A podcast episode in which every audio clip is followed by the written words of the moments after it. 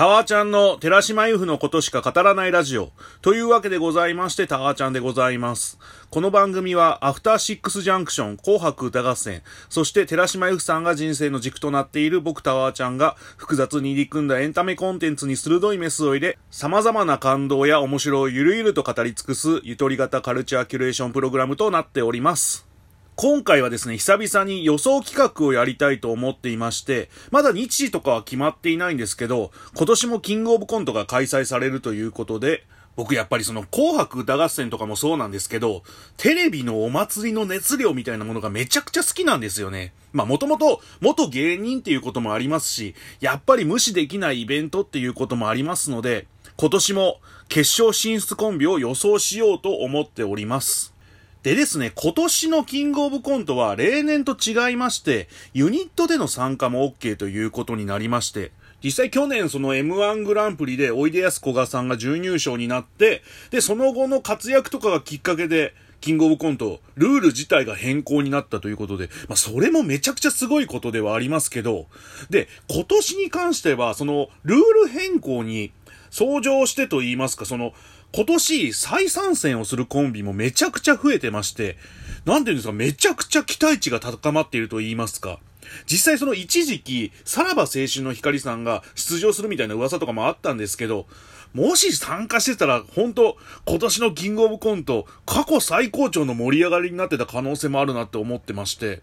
あと、それに乗じてと言いますか、YouTube に密着動画とかをガンガン上げてくれてるんですよね。それで、あ、こんなユニットも参加してるのかとかが単純に知ることもできますし、だから、なんていうんですか、やっぱ去年あたりから僕、キングオブコントの運営陣の意識みたいなものが少しずつ変わってるような気がしてまして、その、キングオブコントを盛り上げようっていう思いがめちゃくちゃ強くなってるような気がして、それのいい流れが今年も着実になんか、その勢いが伝わってきてる感じがしまして、だからちょっと今年のキングオブコントは期待したい思いでいっぱいなんですけどね。だからその流れでなんとなく、今年審査員も一新するような気がするんですよね。その個人的には去年の予想でも話したんですけど、東京03の飯塚さんだったりとか、千原ジュニアさんとかを審査員にしてくれるのは期待してるんですけどね。あと去年の予想で語ったの方々で言いますと、中井正宏さんとか、あと工藤勘九郎さんとかも挙げたんですよね。別ジャンルからの審査員ってことで。でも、それを考えるとやっぱり、佐久間信之さんとかの審査員も全然ありそうな気がしますよね。むしろ見てみたいですし。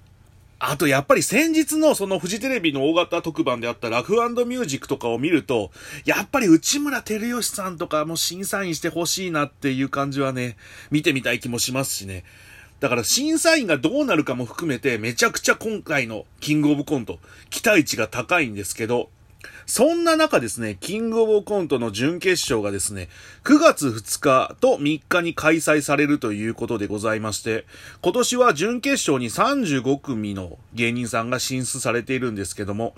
今年はなんとかね、その全組知ってると言いますか、もちろんそのユニットでとかは、ネタとか見たことはないグループもいるんですけど、すでに活動されてるグループに関しては全組知ってる状態で予想できるっていうのはね、それありがたい感じもありますし、それくらい今年はその有名コンビが多数参戦してるっていうこともありますよね。その、ライブシーンとか僕全然終えてはないんですけど、そんな僕でも知ってるコンビばっかりっていうのはありましたので。で、これの録音タイミングで言いますと、ちょうど準決勝がやってるタイミングなんですよね。だから、準決勝がどんな評判かとか全く分かってない状態で、それで、えっと、9月6日に決勝進出コンビが発表されるということで、で、実際その準々決勝の評判とか雰囲気とか、そこだけで僕は今回ちょっと予想してみたいなと思っております。ネタはほんと一切見てない状態ですね。だからどんなネタやるとかも全く知らないで予想する感じなんですけど、だからどっちかって言いますと、僕が見てみたい決勝戦みたいなイメージではありますよね。というわけでございまして、キングオブコント2021の決勝進出予想、予想した10組を発表したいと思います。えっと、50音順に発表したいと思っております。まずはですね、アルコピース、空気階段、コットン、ザ・マミー、霜降り明星、男性ブランコ、日本の社長、ニューヨーク、マジカルラブリー、そして満腹トリオ、以上10組が僕の決勝進出予想でございます。というわけでございまして予想ロジックを一つずつ説明していこうと思うんですけど、まずはですね、まあ去年の準優勝と3位っていうことでニューヨークと空気階段。まさに去年のキングオブコント以来、その芸人としての格を一つも二つも上げた芸人だとは思うんですけど、まあその、忙しさと比例してと言いますか、やっぱりその、今年の評判をめちゃくちゃ聞くわけではないんですけど、でもその見てる側の期待値としては相当高いと思いますし、僕も見てみたいし。あと、やっぱりその、この二組っていうのが、いわゆる、お笑い好きである層と、ライトな視聴者層の間のちょうどいいラインの二組だと思ってまして。で、やっぱ、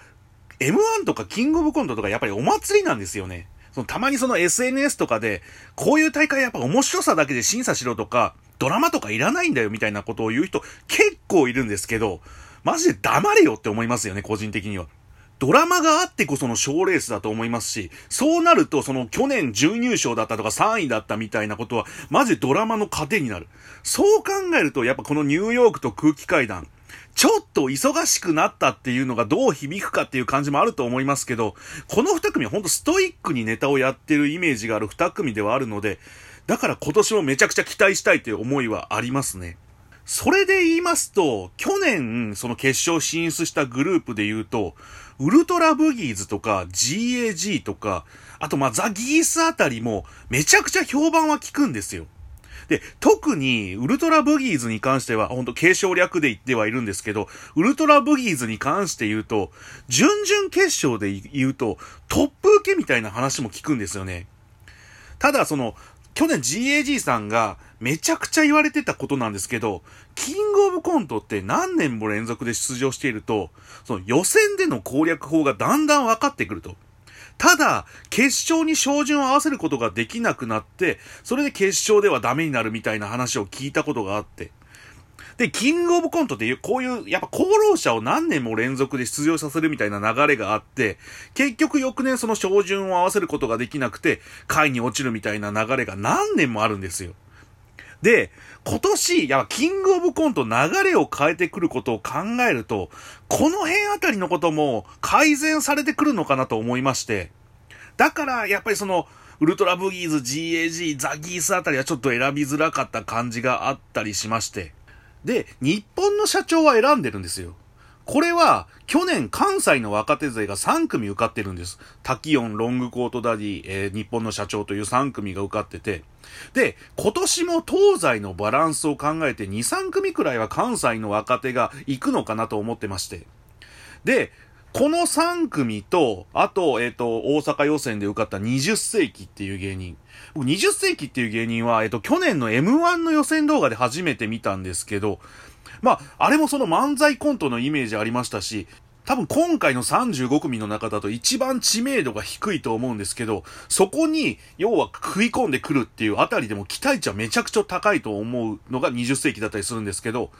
あと、東京進出組の男性ブランコ、そしてカエル亭あたりまでを含めた中で、個人的には、その、やっぱ去年一番キングオブコントの決勝で衝撃的だった日本の社長とあと予選でもめちゃくちゃ評判の高い男性ブランコを選んだっていう感じはありますよね。その男性ブランコに関しては、どっちかっていうと演技派のコント師で、いわゆる関西芸人さんなのに、東京の雰囲気を感じるっていう、結構稀有なタイプの芸人さんだと思ってまして、で、こういう賞レース向きなネタではない感じはあるんですけど、でもその、キングオブコントの決勝に行くことで、男性ブランコっていう存在を世に知らしめる意味は絶対あると思うんですよ。こういうタイプの芸人を救い上げることも、キングオブコントの大義だとは僕思ってますので、だから男性ブランコを選んでほしいっていう思いもあって、選んだ感じはありますね。で、続きましてはですね、マジカルラブリーと霜降り明星なんですけど、僕、まあ、何回も言ってるんですけど、こういう大会はやっぱりドラマがあってなんぼだと思ってまして、で、今年僕がそのキングオブコントでドラマを作るとしたら、やっぱりそのマジカルラブリーと霜降り明星の二冠対決は見たいなって思いまして。ですので、この二組を選んだ感じはありましたね。で、実際、マジカルラブリーさんに関して言うと、M1 取ったあたりくらいから3冠狙うっていうのは宣言されてましたし、で、霜降り明星に関しても、めちゃくちゃ忙しい感じではあるんですけど、新ネタライブガンガン打ってるんですよ。そう考えるとこのマジカルラブリーと霜降り明星のキングオブコントに対する熱みたいなものはめちゃめちゃ感じますし、ただ、マジカルラブリーさんに関してはめちゃくちゃ評判聞くんですけど、霜降り明星に関してはあんまり評判を聞かない感じもあって、だから実際今年一旦準決勝で敗退で来年以降っていうのもありだとは思いますけどね。多分その今年ダメでも来年以降は出場しませんって感じの芸人ではないと思うので、霜降り明星に関して言うと。実際こういう賞レースって、そのテレビの人気芸人を構図家たちが嫌う傾向があって、で、霜降り明星実際このキングオブコント、M1 取って以降だと初めてだったりするんですよ。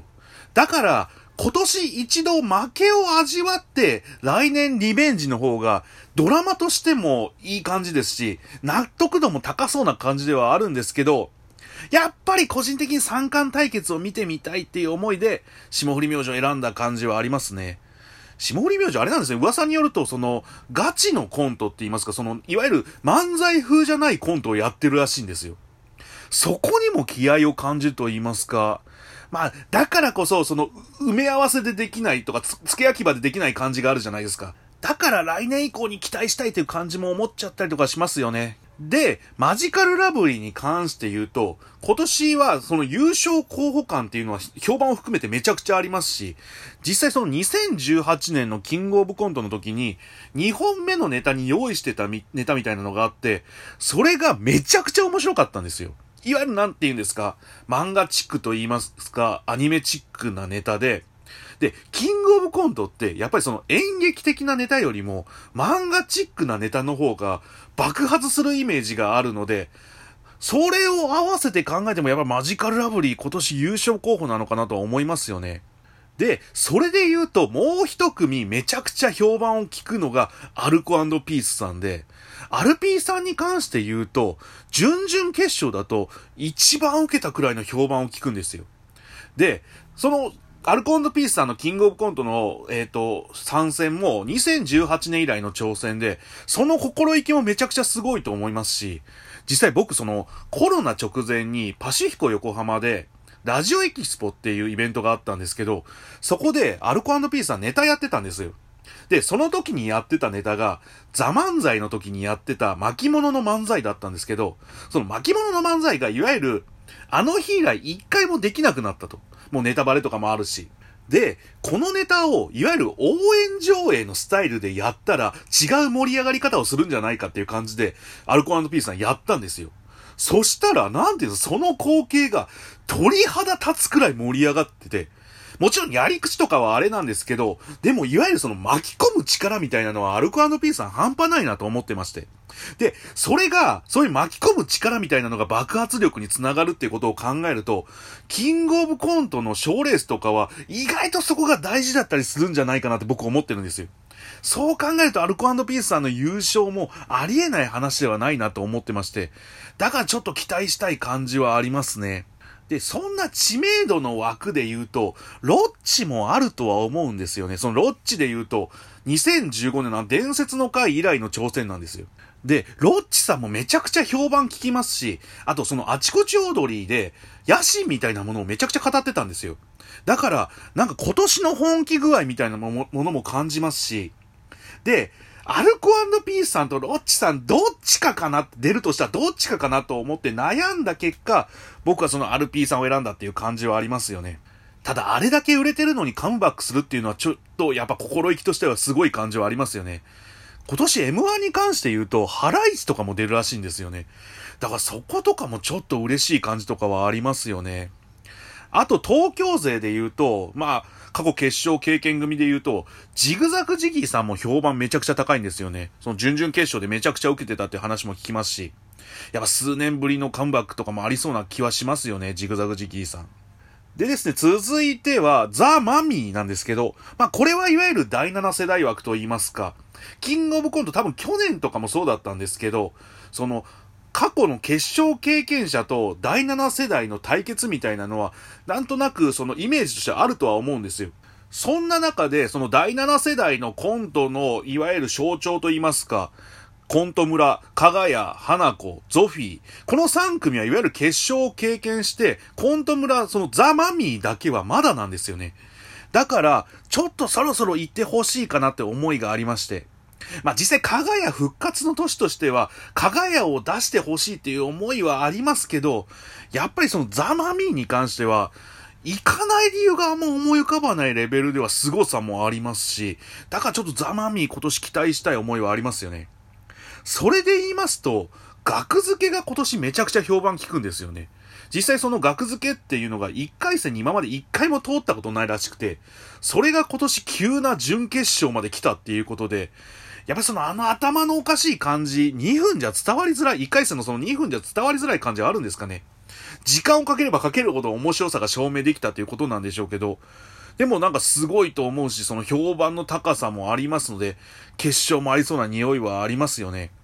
あの、パイパイデカミさんが、スピードワゴンの小沢さんの YouTube チャンネルで、キングオブコントの予想やってたんですよ。その時に額付けの名前を出してて、それ見た時は俺マジかよとは思ったんですけど、その予想した全組が準決勝に行ってるんですよ。だから、パイパイデカミさんのその審美眼と言いますか、なんか本当にお笑い好きなんだなって思って、本当に、あ、信頼できる方なんだなって思いましたね。本当、パイパイデカミさんちょっと、すごいなっていう感じはありましたね。続きましてですね、コットンなんですけど、コットンに関しては今年勢いをめちゃくちゃ感じると言いますか、もちろん NHK の賞レースとかも撮ってますし、いわゆる16期、NSC16 期の筆頭的な感じで、ラフレクランっていうのが存在して、そこから新規一点解明して、それで ABC とかの賞レースでも決勝行ったりとかして、あとそのニューヨークチャンネルのザ・エレクトリカルパレードを見てから、ちょっと好きになってる自分とかもいたりして、だからその芸人としての勢いと自分の個人的な思いも含めまして、コットンあり得るのではとはちょっと思ったりとかしますよね。あと東京吉本勢で言いますと、そいつドイツとかも去年から噂は高かったですし、なんかストイックにネタを作ってる感じもしますし、あと、元同期のネルソンズも準決勝に行ってますからね。その実際去年僕久々にネルソンズの舞台を見て、あ、なんかしっかり芸人になってるなって姿を見てちょっと感動してしまった部分もありますし、やっぱ元同期としては期待したいところですし、なんかその東京吉本勢、今、キングオブコントに力入れてるような感じも見えますし、ちょっと期待したいところではありますよね。最後はですね、やっぱ今年一番のポイントでもあります、ユニット OK になったことによって、